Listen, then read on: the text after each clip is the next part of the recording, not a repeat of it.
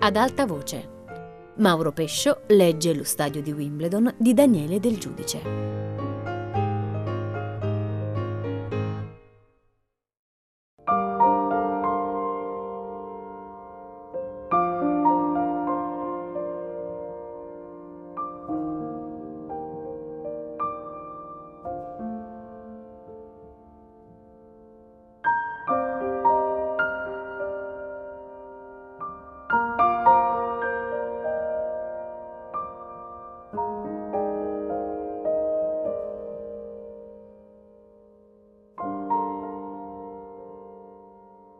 Per quanto abbia allungato i tempi, pranzato con la lentezza di un nababbo e fatto di tutto per perdere almeno un treno della metropolitana, quando scendo alla stazione di Wimbledon Park resta una mezz'ora, irriducibile. Restituisco il biglietto al negro, salgo le scale ed esco sulla strada, nel sole forte del pomeriggio. In pochi passi è chiara la direzione dei numeri. Il suo deve essere lassù, dove ci sono solo ville, dopo la curva con cui la salita si impenna e scompare fra gli alberi.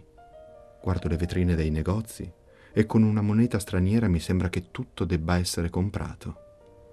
Non è che le cifre diventino astratte, è che improvvisamente vedo la necessità degli oggetti in un modo diverso da come abitualmente considero se sono opportuni o no. Mi fermo davanti alle Polaroid di un'agenzia immobiliare con villette del tutto uguali a quelle sulla strada. Immagino interni scuri, caminetti chiusi per legge, infissi duri ad alzarsi e un complessivo odore di polvere e di umidità, secondo la tradizione del legno e delle moquette invece del marmo. Anche la stazioncina, nella sua parte emersa, è una villetta con comignoli e la scritta 1889. Chissà, forse è proprio la metropolitana che fa una metropoli e l'averla fatta al momento giusto. Lascio i negozi e comincio la salita fra giardini e bow windows, in una perfetta quiete. Arrivo alla curva e ormai non può essere distante. Mi siedo su una panchina messa lì per volontà di Alderman S. Black, benefattore di Wimbledon, come dice la targa di ottone. Appoggio i gomiti sulle ginocchia e la faccia sulle mani. Aspetto, in una sospensione strana, quasi senza vedere la casa di fronte così osservabile e la barca a vela che spunta dalla rimessa aperta. Non sono certo che questo modo di arrivare in anticipo agli appuntamenti sia una forma di intensità, come se anche il prima appartenesse all'incontro. Poi ho fatto gli ultimi metri pensando che dopo un po' sarei stato alla porta e dopo un altro po' avrei suonato. Ma avevo già suonato. C'è stato un momento, non molto lungo. Sono entrato in casa, abbiamo detto le prime cose prendendo nota in silenzio dei particolari per farci subito un'idea dell'altro, in cui tutto quello che avevo immaginato fino a un secondo prima si è semplicemente adeguato alla realtà, con l'abituale opportunismo della percezione. Forse è stato questo adattamento istantaneo, o la sensazione di essere arrivato fin qui, o magari soltanto la luce grigio-perla della stanza a determinare un leggero benessere. Ho parlato di tutto, senza seguire un filo logico o una storia, ma in un modo in cui le cose emergevano da sole, o almeno mi sembrava. Lei diceva ogni tanto sì, e quando ho finito ha detto con molta calma sono stata a Trieste con lui e nessuno doveva saperlo. Era poco prima che morisse. Qui non posso passare perché c'era la sarta di mia madre. O qui no, c'era la scuola. C'era sempre qualcosa e lui aveva paura di ricordare. Poi ha voluto pranzare in una trattoria vicino ad un ruscello.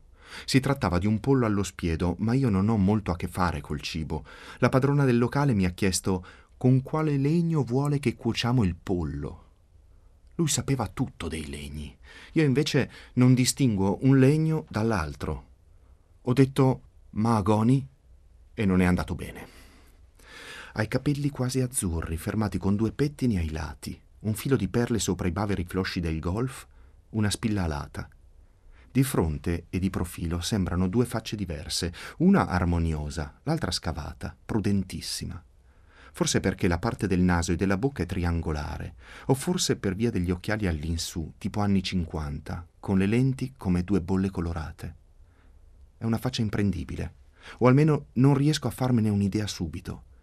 Così mi fisso sulla voce, che in effetti è bassa, profonda. Siamo seduti ad angolo, lei sul divano, io sulla poltrona. Posso vedere bene la stanza e oltre la porta finestra un fuori silenzioso, bosco e cielo soltanto. Dico, ma perché quel viaggio era tanto segreto? Lei fa un gesto generico. Non so, lui era fuggito da quella città, c'erano state tante chiacchiere. Mi guarda. Chiede in un tono più sottile, parlano ancora dei matrimoni? Ho detto, sì, sono rimasti abbastanza impressionati. Sorride. È così strano. La gente sarà andata da lui, avrà detto sono talmente infelice e lui avrà risposto che se una cosa non può continuare è meglio interromperla. Resta in silenzio. Sembra tutto semplice e di buon senso. Non me la sento di dire che forse le cose sono più complicate. E poi non è molto importante, almeno per me. Negli ultimi anni lui voleva assolutamente sposarmi. Io gli dicevo non me lo perdoneresti mai. Forse sentiva la fine. Era rimasto così colpito che l'agopuntore gli avesse trovato la pressione alta. Da quel momento si è sentito solo. Cerco le parole più adatte. Dico, tutti i nostri esperimenti per restare in equilibrio senza appoggi hanno come limite la malattia o la casa. Lei annuisce. Oh sì, noi donne siamo abituate ai mutamenti del corpo, ci spaventiamo meno di voi.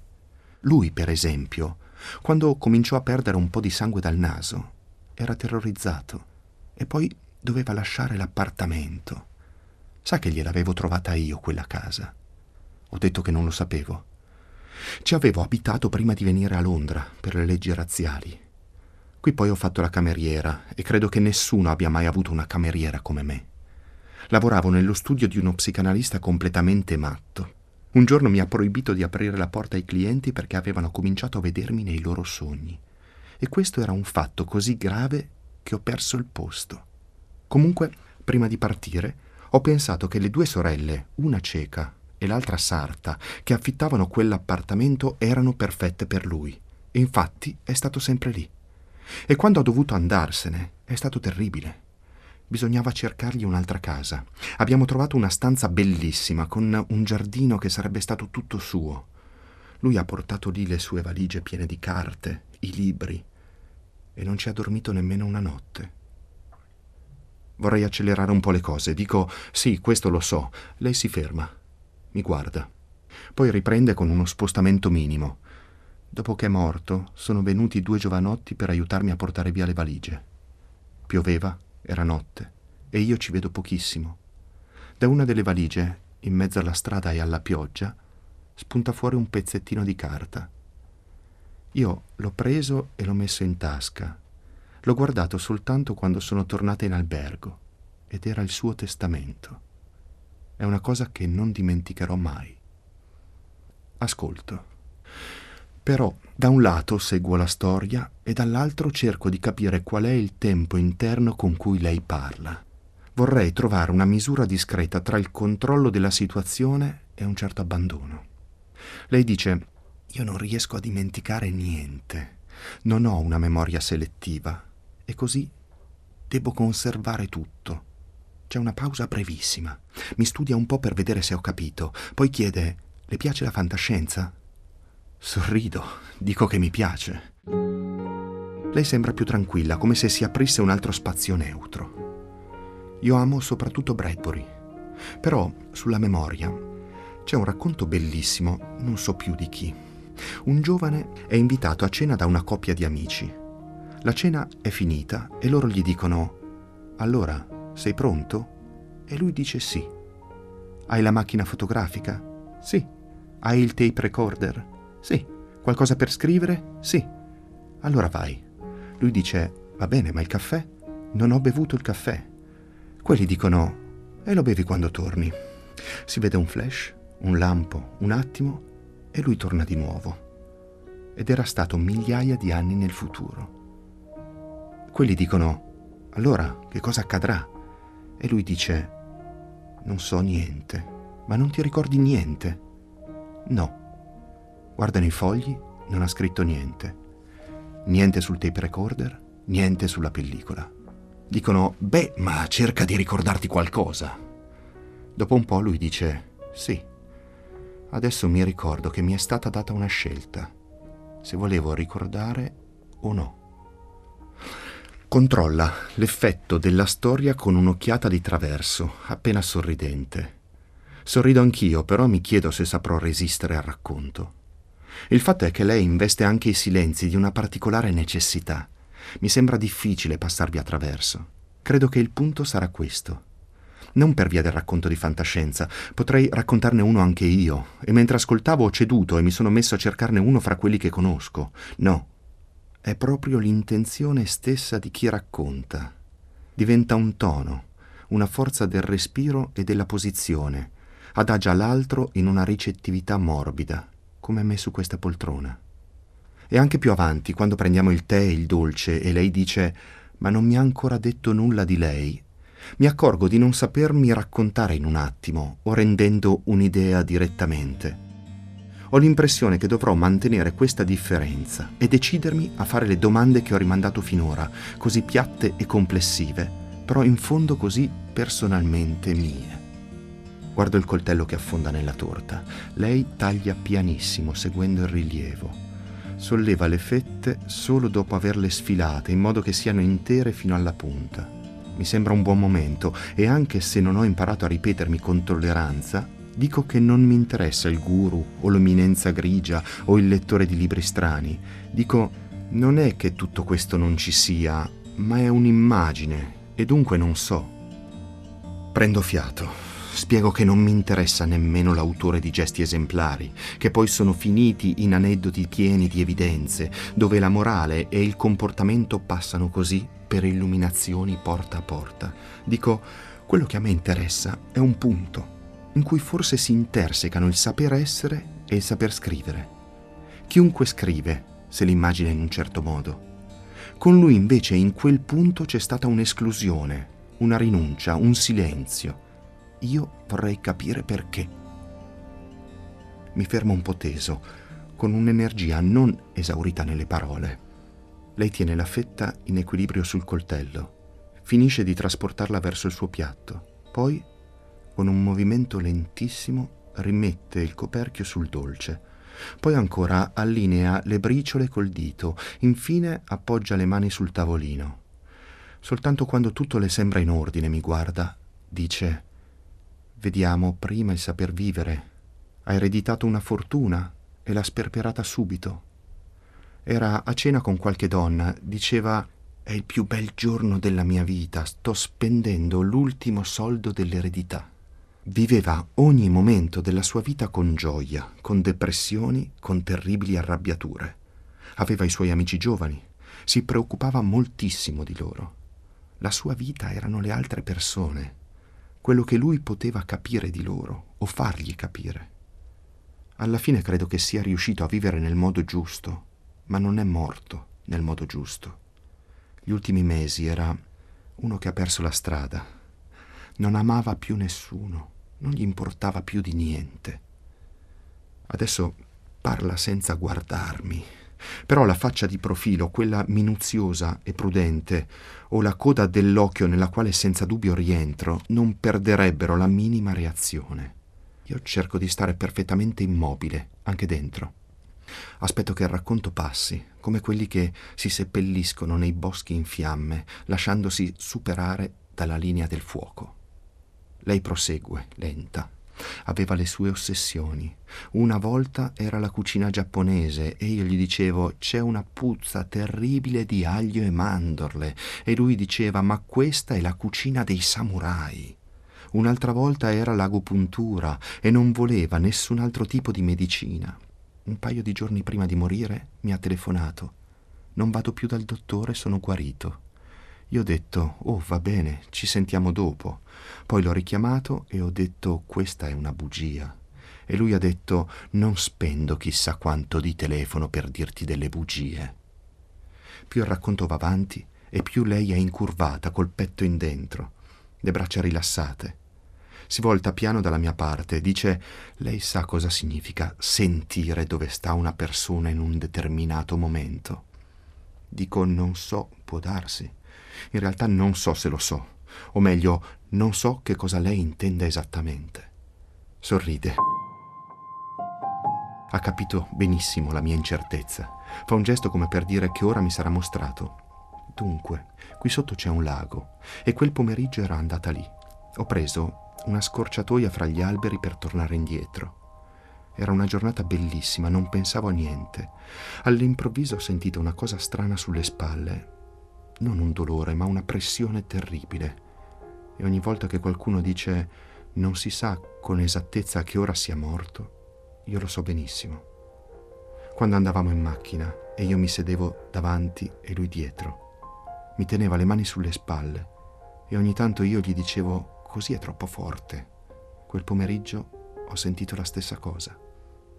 Nessuno di noi due parla. Lei arrotola un fazzoletto di carta intorno al dito, lo preme bene ad ogni giro, perché non ci sia nemmeno una piega. Quando lo srotola, il dito è tutto violetto. Lei lo guarda. Il fazzoletto sparisce nella manica del golf. Io mi sento abbastanza vuoto, liquido, fra immagini disordinate, mandorle o valigie lasciate qua e là, imbarazzanti come un'intimità indifesa. Avrei bisogno di qualcosa di contemporaneo, anche soltanto gli oggetti della stanza. Guardo il pianoforte verticale, le lampade a stelo, i libri, è una cosa che sembra un grosso registratore, ma ancora più grosso. Alla fine dico, senta, perché mi racconta tutto questo? Non risponde subito. Prende fiato per parlare, poi scuote la testa, lascia scendere il respiro. Io aspetto il silenzio. Lei dice, perché credo che soltanto attraverso le storie lei potrà capire. Sorrido, dico, no, perché? Ci sono tantissimi altri modi. Scuote la testa, più leggermente. Elimina via le parole che non pronuncia. Poi dice in un tono basso, definitivo, le racconto queste storie perché non posso scriverle. Ho provato mille volte, ma strappo subito il foglio. Io mi lucido anche le scarpe prima di mettermi a scrivere, o faccio la cucina, che è una cosa che odio. Però mi sembra sempre che lui stia dietro alle mie spalle e se uno sa che cosa pensava lui di quello che si scrive, ha subito paura che ciò che scrive non valga niente. Mi tendo un po', valuto le opportunità. Alla fine chiedo, senza decidere, è per questo che lui non ha scritto? Lei alza le spalle. Non so. Lei cosa pensa? Dico non so, non posso pensare nulla. Però l'opinione più alta dello scrivere ce l'ha quasi sempre chi ha deciso di non farlo. È molto esigente. Forse, però è vero come pensava lui che ci sono troppi libri e che è inutile aggiungerne altri. Se non ci fossero più libri, la gente dovrebbe pensare con la propria testa. Cerco il minor numero di parole. Spiego perché non sono d'accordo. Parlo di gesti, di movimenti, soprattutto di andature. Lei si ritrae, sorride. Io dico così, ma poi sono sempre a caccia di libri. Leggo qualsiasi cosa, leggo senza occhiali quando nessuno mi vede perché devo stare con la faccia incollata al libro. Ho anche paura di ferirmi il naso. Oppure metto un libro parlato nel registratore, ma la cosa più highbrow che producono è tre uomini in barca. È sempre divertente. C'è di nuovo un silenzio di quelli in cui uno guarda la moquette o si guarda le scarpe, come se da lì dovesse venire chissà quale evidenza. Lei dice aspetti, si alza lentamente e va all'ingresso. Sotto la giacca di lana dei pantaloni chiari fermati al piede da una fettuccia di elastico, come gli sciatori. Dopo un po' ritorna, mette sul tavolino, accanto al dolce, un mucchietto di fotografie. Dice le avevo preparate per lei. Non dico nulla, ho un senso di resa totale. Lei prende la prima fotografia, la guarda da vicino, con gli occhiali sulla fronte. Ah sì, è il castello di Mary de Recelwitz. Ci andavamo spesso, però non abbiamo mai visto Pound. Stava in manicomio giù a Merano. Riceveva soltanto una sua nipotina che andava a leggergli Pinocchio. Piano piano la fotografia arriva dalla mia parte. Non so, Non vorrei fingere e poi non me la sento di sottopormi alla tortura dell'altra volta a Trieste. Capovolgo la foto sul tavolino, piano. Dico, senta, non posso vedere le fotografie. È così. Mi dispiace. L'ho detto più serenamente che potevo, però c'è stato lo stesso un momento di imbarazzo. Lei piega la testa, attenta. Sì, posso capirlo. E per un attimo ho avuto l'impressione che fosse davvero possibile. Le passo la fotografia. Lei la mette nel verso giusto a metà del mucchietto. Lo spinge il più lontano possibile su un altro tavolino dove le foto si sparpagliano come carte innocue. Fa un gesto paziente. Ad ogni modo, in quel castello c'era una gallina che ogni pomeriggio faceva l'uovo e cantava. Lui la prendeva in giro, diceva: Ecco, annuncia tutti un altro uovo originale del castello Pound. Sorrido per la storia e più in generale. Anche lei sorride, abbastanza rilassata. Dice, quando lui è morto, ho detto al suo migliore amico, vorrei dimenticare molte cose. E il suo amico ha risposto, non devi perché la sua vita, così com'era, è stata il suo capolavoro. È inevitabile. Ormai io associo subito quest'idea a Catherine Hepburn però ho detto soltanto, vede, non è questo, forse l'ho detto troppo piano o solo per me, perché lei ha continuato soprappensiero. Parecchio tempo prima avevamo parlato di come uno vorrebbe morire e lui disse che gli sarebbe piaciuto all'aperto, magari dove nessuno potesse trovarlo. Anche in questo voleva passare inosservato. Mi sono incantato. Non so bene a che cosa penso, forse al piacere di essere nel tempo e non contro il tempo, di farcela rischiando fra le immagini, rischiando anche la propria, lasciando che diventi una proprietà comune, modificata, viva. Torno indietro, dico sì, tutto era nel segno dell'anonimato, forse c'era del timore. Anche, lei dice piano ne sono certa, ho chiesto perché, riflette e poi dice lui sapeva quanta suggestione esercitava sugli altri e quanti dipendevano da lui.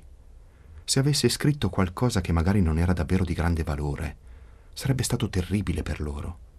Il suo timore era, come si dice disappoint? Si dice deludere. Pensa che fosse così? Sì, quello che leggiamo di lui e quello che sappiamo di lui non corrispondono. Vede, lui capiva le persone in un modo diverso da ciò che normalmente intendiamo per capire. Lui non cercava di immaginarsi come fosse una persona, lui lo era. E quando ha scoperto che questo era il suo posto nella vita, non ha potuto più scrivere. Aveva capito dove stava la sua forza e stava nelle persone. Adesso nessun rumore fa pensare a un esterno oltre la finestra. Ho un leggero brivido. Lei chiede: Ha freddo? Dico di no. Lo stesso si alza per chiudere i vetri. Dice: Questa notte ho messo la coperta elettrica. Quando la tocco non è calda, però tiene caldissimo. Guarda il piattino con la torta. Dice: Non ha mangiato niente. Sorrido senza rispondere. Penso a timore o a deludere, così scomponibili in decine di altre traiettorie, disparate come le linee di una scissione nucleare. Lei si è seduta di nuovo, sorride. C'è una storia di Bradbury bellissima, si chiama L'estate di Picasso, l'ha letta? Dico no, non l'ho letta, lo dico quasi ridendo, anche lei ride.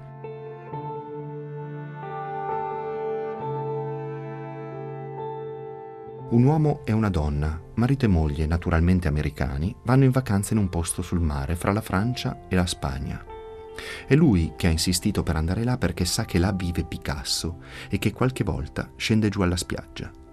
Non ha nessuna speranza di vederlo, però vuole almeno respirare l'aria che respira Picasso. Dopo pranzo la moglie dice vado a riposare, vieni? E lui dice no, faccio due passi. Va sulla spiaggia, cammina lungo la riva, si accorge che c'è un altro uomo che cammina davanti a lui. Lo vede di schiena è un vecchio molto abbronzato, quasi nudo, completamente calvo. Ha in mano un bastone e ogni tanto si china sulla sabbia e disegna qualcosa. Lui gli va dietro, segue i disegni. Raffigurano i pesci e le piante del mare. Poi Picasso si allontana, sempre più piccolo, sparisce.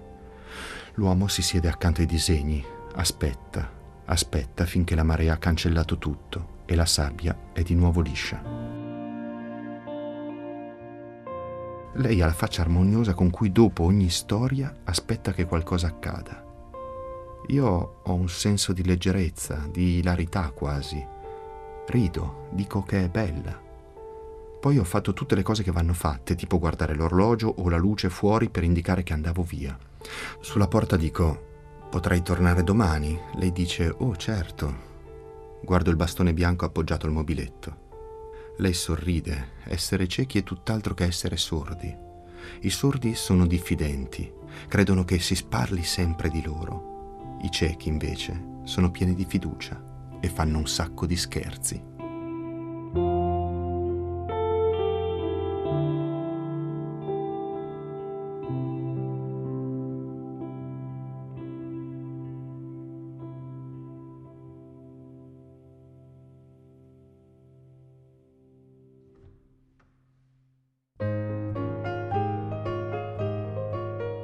Mauro Pescio ha letto Lo stadio di Wimbledon di Daniele Del Giudice. A cura di Fabiana Carobolante, Jacopo De Bertoldi, Lorenzo Pavolini e Chiara Valerio. Regia di Luigi Iavarone. Tutte le puntate sul sito di Radio 3 e sull'app RaiPlay Radio. Ad alta voce è un programma Rai Radio 3.